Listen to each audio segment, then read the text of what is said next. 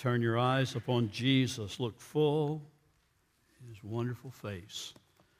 The things of the earth will grow strangely dim in the light of his glory and grace. You know, what a week it's been.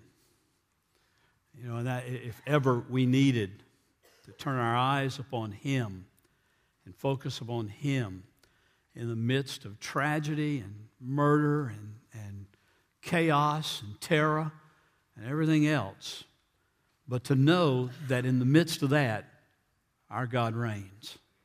To know in the midst of that, Jesus is still king no matter what. Who would have thought of in a week like this? I mean, it started out pretty good. University of Alabama football team and Nick Saban at the White House to be congratulated for winning the national championship for the third time out of four years. I mean, that, that was a pretty good way to start the week.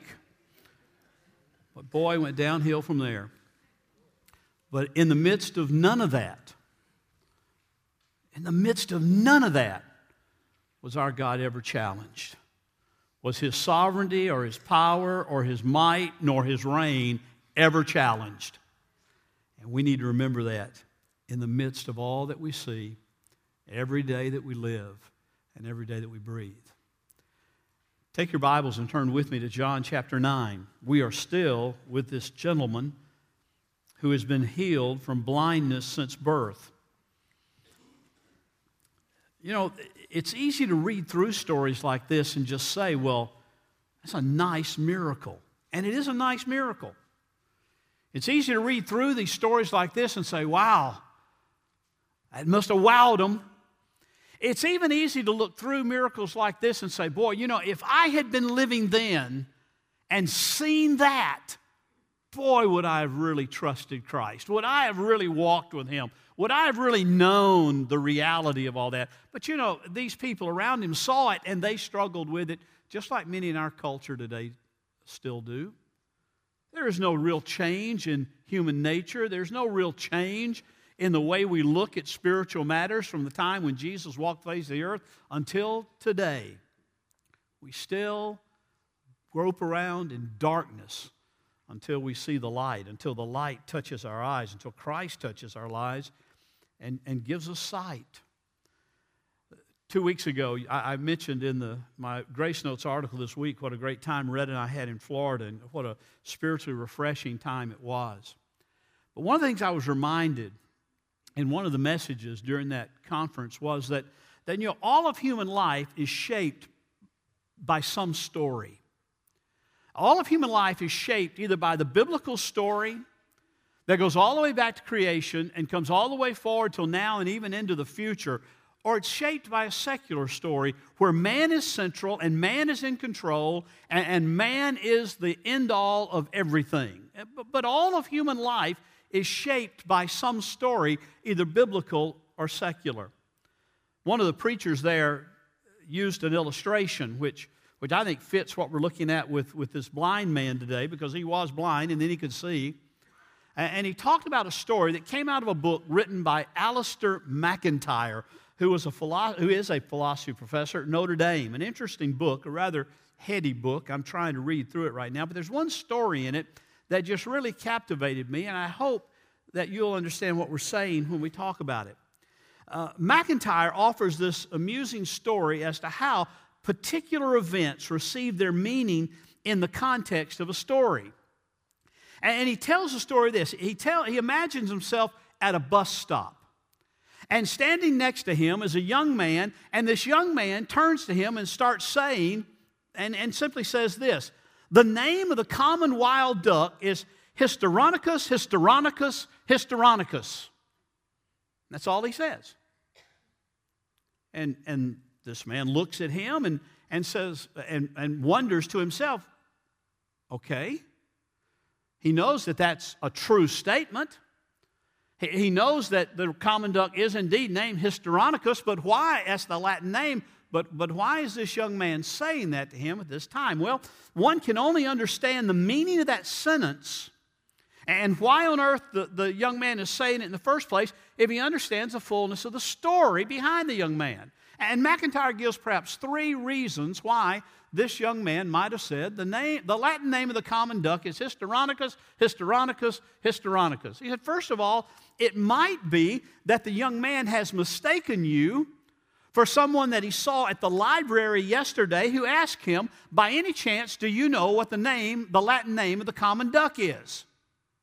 And he mistaken you for that person, and so he's just answering your question. It ought to fit in if indeed you had been that person, which you were not.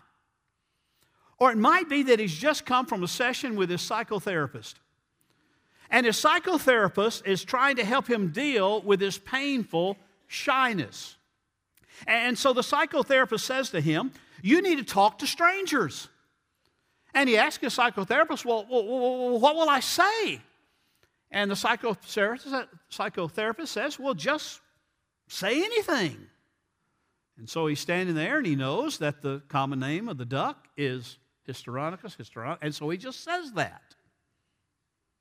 Or maybe he's a spy or a terrorist who has arranged to meet his contact at this bus stop. And the code that will reveal his identity uh, of who he is is the statement about the Latin name of the duck.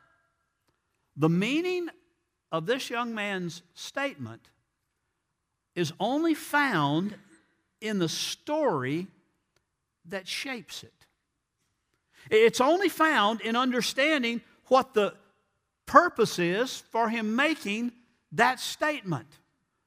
Anything else, anything at all outside of the story that shapes the statement renders that very true statement to be absolutely absurd. Well, as these people look at Jesus, their story has been shaped very much by the Mosaic Law, and their story has been shaped very much by the, the context of, of the rabbinical interpretation of the Mosaic Law. That they have come to understand everything spiritual out of what the rabbis and the Pharisees and the scribes and the Sadducees have had to say about the Mosaic law. And, and, and, Mosaic law had 10 laws in it, but the, the, the interpretation by all the rabbis through the years have added hundreds of interpretations to it. And so then they see Jesus coming along and saying, I am the light of the world. And I am the one who gives light and who gives meaning and who gives purpose into the world. They interpret that statement in light of their story that they've depended on for their whole lives. And they say, This is ridiculous. God is the light of the world. How can you say that you are the light of the world? But I want you to hear as I read verses 13 through 34, a rather lengthy passage, but I want you to hear what they say and think about their story. Think about the story out of which they are interpreting everything that is taking place around this young man who has been born blind. Now, this whole chapter takes really four parts. The first part we've already dealt with, verses 1 through 12, which is the healing itself. Taking a spittle, making mud pack, putting on his eyes, and telling him to go wash. And he comes back and he sees, and he doesn't know who did it except he knows a name, but he doesn't know what he looks like, so he can't point to him. So, verses 1 through 12, the healing. Then in verses 13 through 17, you have the first interrogation of the young man. It says they take him to the Pharisees, probably because the Pharisees were the local uh, leaders of the synagogue and they would have known this young man. And, and so, probably the neighbors who have already entered into the conversation take him down to the Pharisees and say, How are we going to interpret this in light of our story? How are we going to interpret this in light of how we interpret all of life out of the story that we have followed for generations?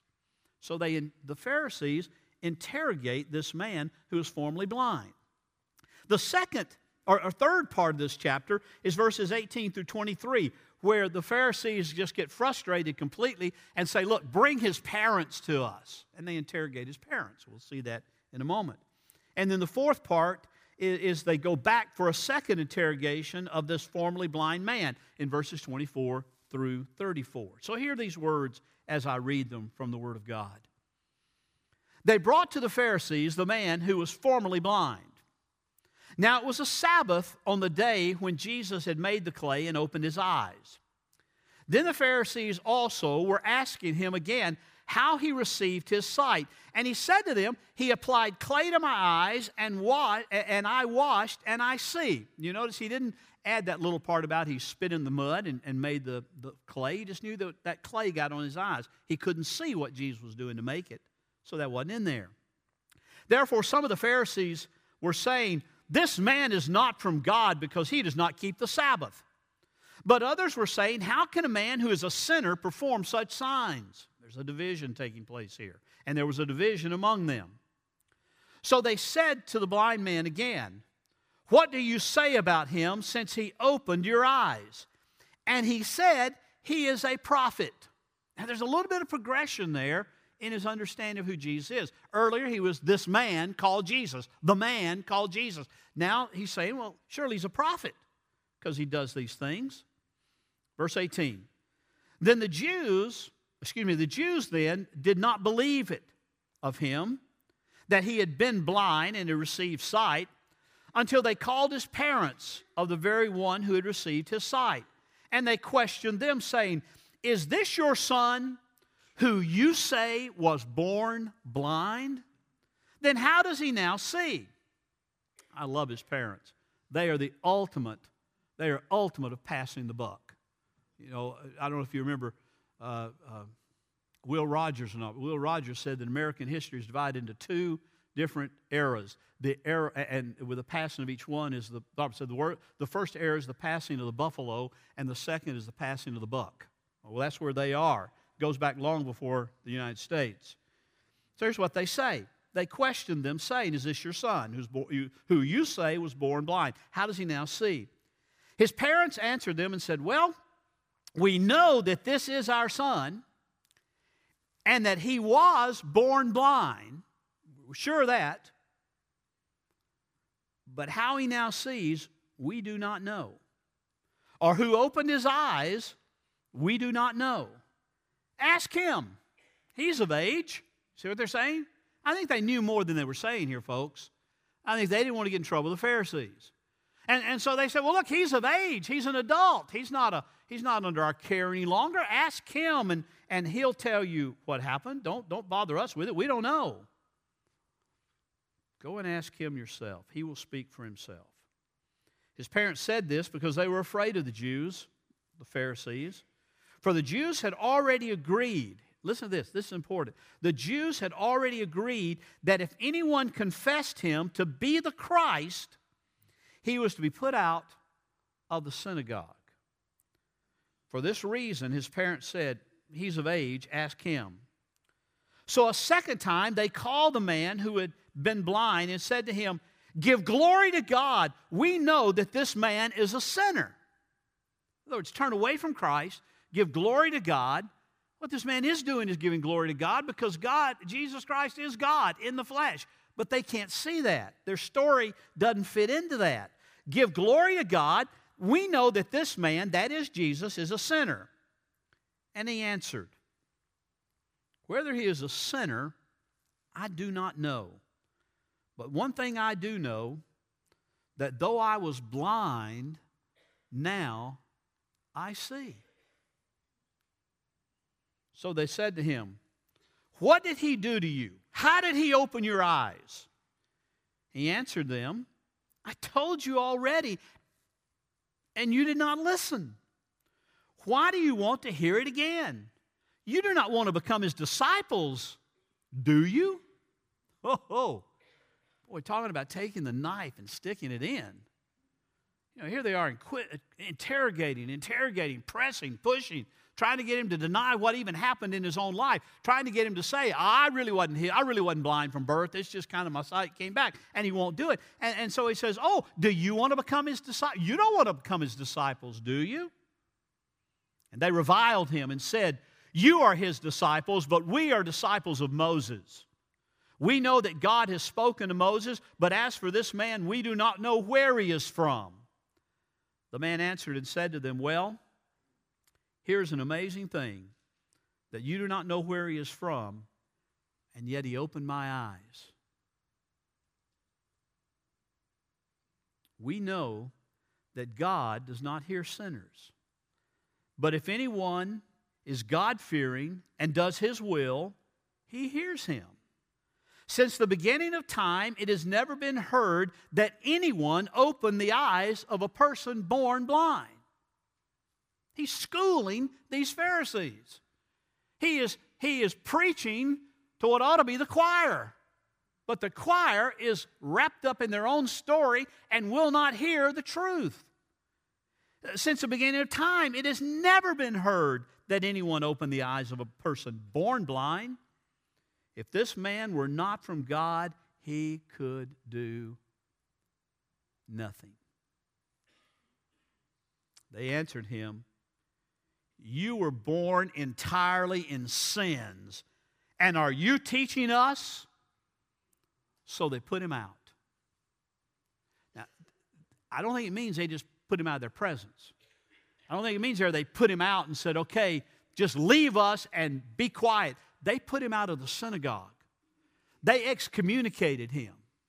They said to him, You are no longer religiously or socially or economically received into our presence. You are now as nobody. You are now as a pagan. You are now as a Gentile. You are now as a Samaritan. You are no longer to be considered a part of the house of Israel. We put you out because you dare to school us. You dare to talk about this man, Jesus, who does not fit our story.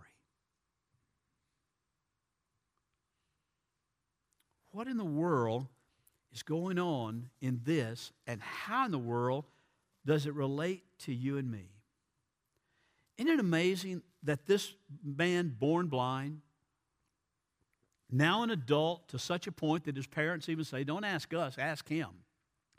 He can speak for himself, has been sitting there outside the temple for however many years, probably a long time.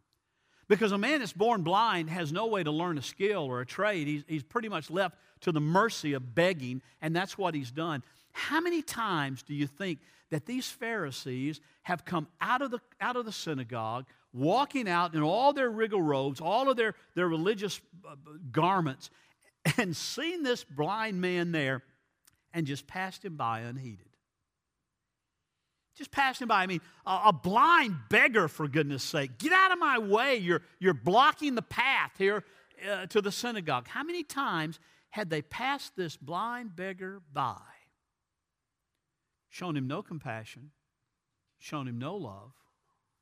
On the Sabbath or any other day of the week. And yet here comes Jesus, and he shows compassion on him the first thing we see is th- these verses show us how little the Jews of our Lord's time understood about his message, his call, and indeed about the Sabbath itself. They, they made the Sabbath their, their central thing. You cannot do certain things on the Sabbath. There, there are certain things you, you just are, are prohibited from doing. Uh, the, the rabbis of that day basically said there were three things. You, you, could not, you could not deal with anything that was not a life or death situation. Other words, they looked at him and said, if, if he really was of God, if he really did understand the law of Moses, then why didn't he wait till the next day? Why didn't he wait till Sunday after the Sabbath is gone? He could have waited one day to heal the man. He didn't have to do it on the Sabbath. Reminds us what Jesus said in Mark chapter 2, verses 27 and 28, when he said to them after they had questioned him about the Sabbath, he said, Listen, remember this the Sabbath was not made for man the, excuse me, the Sabbath was made for man, not man for the Sabbath. So the Son of Man is Lord even of the Sabbath. Again, that's one of those statements you can read over quickly and not really absorb what Jesus is saying. He's saying, listen, listen, the Sabbath was made for man. Yes, you need rest. Yes, you need worship. Yes, you need a time where you focus intently and only on, on, the Lord and on God, the Creator, the Redeemer, the Sustainer of all that. There, there is a Sabbath need that is in every one of our lives. Now, in Christ, we find our Sabbath rest, the writer of Hebrews says, and He has become our Sabbath. But, but Jesus said, Don't you understand? The Sabbath was made for man, for man's good. Isn't it a good thing to, to heal a blind man on the Sabbath? I mean, that glorifies God all the more on the Lord's day. Sabbath. Man was not made for the Sabbath that we might be so constrained by legalism and so constrained by our own ideas, our own story, that it keeps us from seeing the truth of what God has given. But said, in all in that, understand the Son of Man, the Son of God, Jesus Christ, who has come in the flesh, God in the flesh, is Lord even of the Sabbath. I rule over the Sabbath, Jesus says. I, I determine what is right and what is wrong on the Sabbath. I'm the one that gave the law to Moses. I'm the one who spoke the words to Moses. And I understand what I was saying better than the rabbis have as they've interpreted it down through the generations. But they said he ought not heal this man because he wasn't dealing with a life or death situation. The man had been that way for years. Wouldn't hurt him to go one more day. Second thing, Jesus violated a law whereby the law said that you could not knead, K N E A D, you could not knead on the Sabbath day. Now, primarily it was talking about bread. Shouldn't make bread on the Sabbath, shouldn't knead the dough on the Sabbath and bake the bread. But they saw him as kneading in the mud, making mud pies or mud bread or something that he put on his eyes. So he violated it because it wasn't a life death situation. He violated their Sabbath because he needed, he needed, that was one of the 39 classes of work forbidden on, forbidden on the Sabbath. He needed this mud and put it on his eyes. And then later, Jewish tradition even said and stipulated that it was not permitted to anoint eyes on the Sabbath. He couldn't win coming out of their story coming out of their background, coming out of their being locked in to that story. You know, we're, we're guilty of that ourselves today, folks. We come out of our own cultural setting, and, and, and if we're not careful, we'll let that cultural setting define us more than we let the scriptures define us. If we're not very careful, we'll let our cultural life that we've lived for, for me for 62 years, what I have lived and experienced, if I'm not careful, I'll say, oh, but, but my cultural understanding won't let me do this or this or this or whatever it might be. And, and we fail to see the truth of God's Word, the biblical story that is to shape us at every turn, to shape us at every front. Secondly, you see in these passages the, the desperate links to which prejudice will sometimes carry wicked men. The Pharisees were prejudiced against Jesus because he didn't follow their story. He didn't do what they thought he ought to do. And their prejudice coming out of their own cultural story, even their own religious story, caused them to look at him and say, You can't be of God. You can't be anything other than a sinner because you're violating the Sabbath over and over and over again. And there's a there's a misunderstanding of Jesus all the way through this. I've already kind of alluded to it. The young the man started out by saying, "This man, Jesus," called him just a man. Then down here, he, he calls him a prophet. He says he's he's got to be a prophet because now I see. He's got to be something special from God, more than just a man. They won't even accept that. I titled this sermon today, "The, the Always Underestimated Jesus." Because they were always underestimated. Here was the King of glory standing before them. Here was the Lord of lords and the King of kings. Here's the one who came to redeem his people from all their sin, who, who came to be a sacrifice for them, who came to stand in their place. And as he's moving toward Calvary, and as we spoke of last week, everything at this point needs to be looked at in light of the cross because the cross is shadowing this, it's looming great over this. Everything he says is pointing toward Calvary, and yet they look at him and say, well, he's a man, he's a prophet. They're always underestimating who he is. And we can look back at them and say, boy, those Pharisees were so foolish. Those Pharisees were so caught up in their story, they were so caught up in their prejudice that they refused to see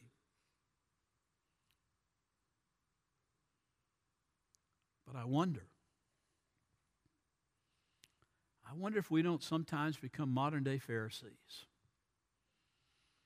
if we're not sometimes caught up in our cultural story in such a way that keeps us from seeing Christ in all his glory, that keeps us from obeying Christ unconditionally, obeying Christ as Lord, saying, Lord, what is it you would have me to do? Where would you lead me? What would you teach me? What would you show me? Lord, make me make me obedient. Make me so in love with you. Lord, change my heart in such a way that my only desire is to know you better.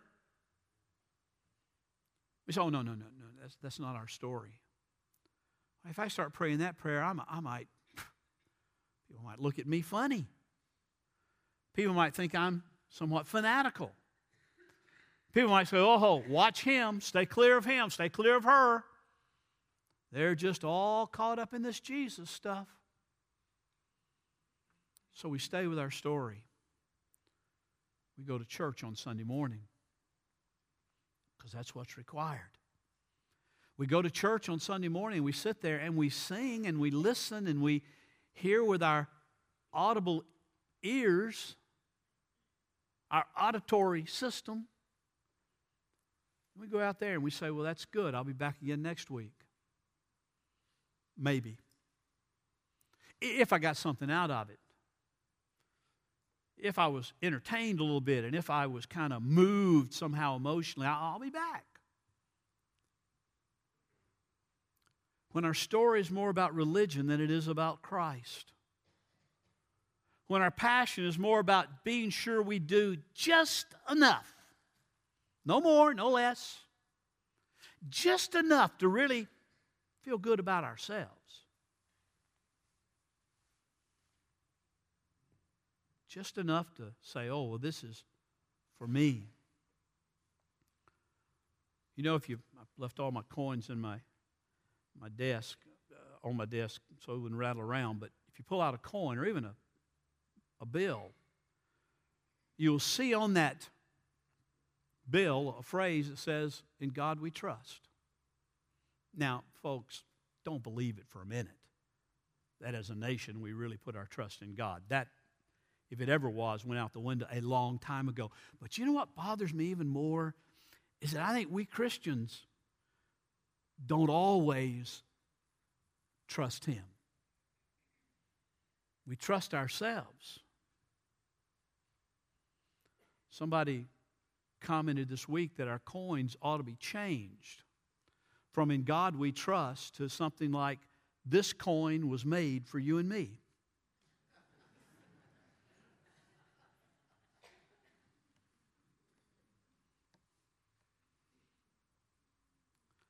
But wouldn't that also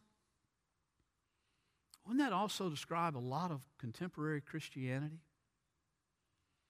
A lot of contemporary church? When we ought to be saying, In God we trust, in God we seek to obey, in God we want to know, in Christ we want to be obedient to, in Christ we want to follow, we just simply say, Hey, this church was made for you and me. That I might feel good, that I might enjoy it. Sometimes our eyes are so blinded to the truth. Sometimes our, our self gets so much in the way that we forget who it really is. All the glory is to go to. Man, I love those songs we sang today. Behold our God. Come, people, the risen King. A great call to worship after another call to worship, you know. And 10,000 reasons we worship, panting after Him like the deer. We prayed about that last Sunday morning. And then amazing grace. I mean, praise and glory and honor, and we sing it. But I got to ask in the midst of singing it, do we mean it? Is it from our innermost being?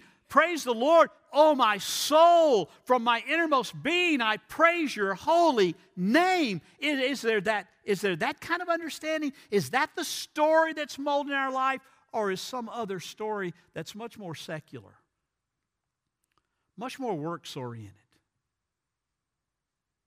much more about me, shaping our view of Christ? Boy, these unbelieving Jews, these Pharisees, they, they tried to persuade the blind man whom Jesus healed that nothing had been done for him. Can you believe that? They, they, if you read closely here, they're, they're really saying, wait, this really didn't happen. Jesus really didn't do this. There's been some kind of uh, reformation in your optic nerve, maybe, and, and now you're, you're, you're seeing for some, some totally some, some totally natural way. Jesus didn't have anything to do that. He's a sinner. He doesn't obey the Sabbath. He's not one of us. He's not like us. They try to convince him. In vain, I might add. They try to convince him Jesus didn't do anything. And, and this is how he responded. It was, it was very, a very, very simple answer that he gives. Listen, I don't know. Whether he is a sinner, I don't know. But there's one thing I do know that I was blind and now I see. I can't tell you how that happened. I know when it happened. I can't tell you how Jesus brought it about other than he took some gunky mud and put it on my eyes and told me to go wash it off. And when I washed it off, I saw what I had never seen. I saw Jerusalem. I, I saw the people. I saw color. I don't know whether he's a sinner. I don't know where he's from. I believe he's a prophet, to be honest with you. But I do know this I was blind, and now I see. Well, what did he do to you? How did he open your eyes? I told you already. You won't listen. Start listening. Start hearing. Isn't that just like man? Isn't that just like us? Well, tell me again. Maybe we can find a little chink in the story. Maybe we can find a, a little inconsistency. T- tell us again. How, how, did you how did you get this side? He said, Look, I've already told you. Are you want to know this so you can become his disciples? You don't want that, do you? Of course they didn't. You know, we live in a world, we live in a world that, that, that struggles with the whole spiritual thing. Oh, we're, we're, we have a, we're very spiritual, we say. We have spirituality everywhere, but there is no spirituality apart from Christ. None.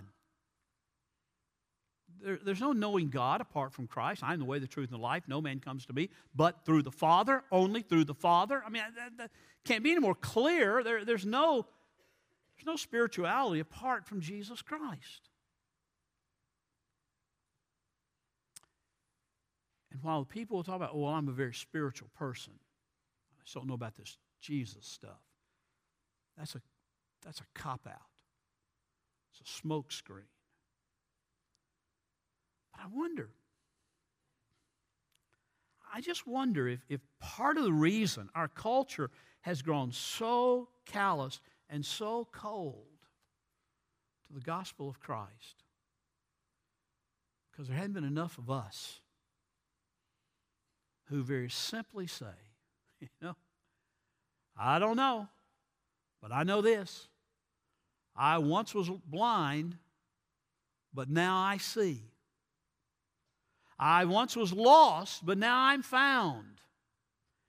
I can't give you all the answers. I can't give you all the theological minutia that goes with that, and there's a lot of it that you ought to be learning, just as an aside here, but you don't have to know it at the beginning. But I wonder if part of the problem is there's a world out there that just wants to hear from you and me. Listen, I can't tell you every, everything. I don't have an answer. I can't tell you why, why God allowed a bomber to, to set two, or two guys to set two bombs at the Boston Marathon and kill people who are just doing nothing but standing there. I, I don't have a, I can't give you a theological answer to that. I know it didn't I, I know it didn't go without him knowing it.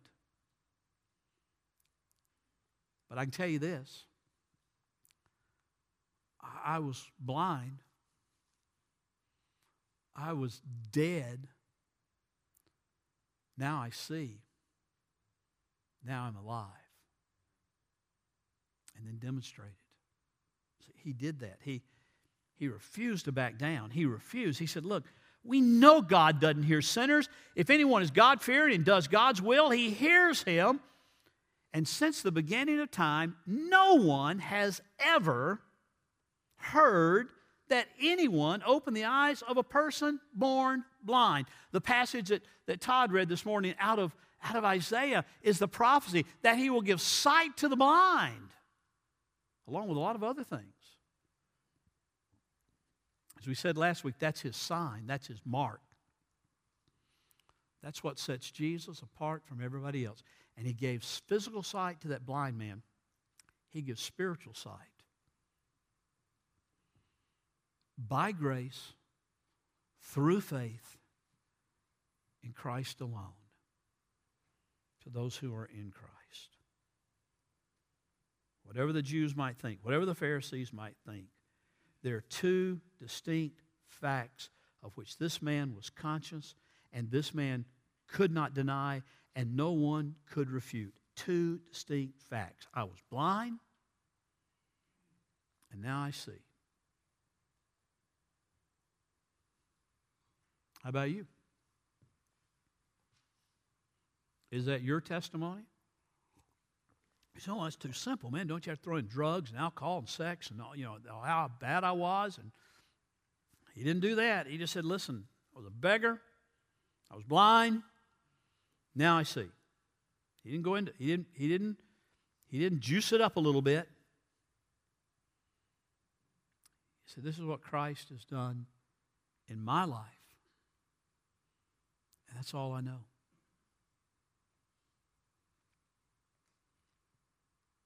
Don't let our culture's story, don't let it hide us from the truth of the gospel.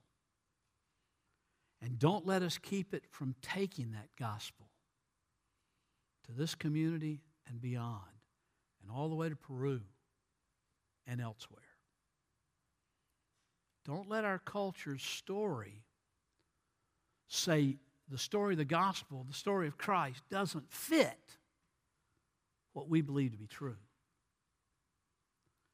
Listen, for many people out there, for you to go out and say, Jesus Christ is Lord, is just about as foolish as the young man at the bus stop saying, the name of the common wild duck is Histrionicus, Histrionicus, Histrionicus. It's just about as weird, just about as strange, just about as foreign. But we need to learn their story and fit that truth.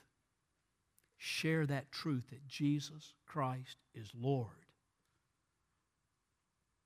into their lives. By God's grace, by God's strength, and for God's glory. Let's pray.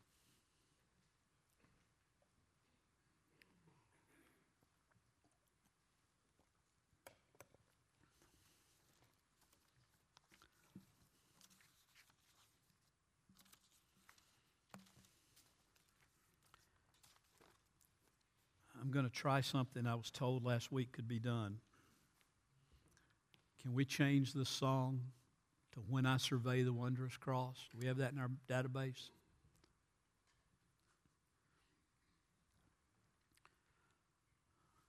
Do y'all have it in your database? Okay. And y'all play along. I want us to sing When I Survey the Wondrous Cross. Because that is the That's the story we've got to let shape us. It's the story that has got to grip us. When I survey the wondrous cross on which the Prince of Glory died.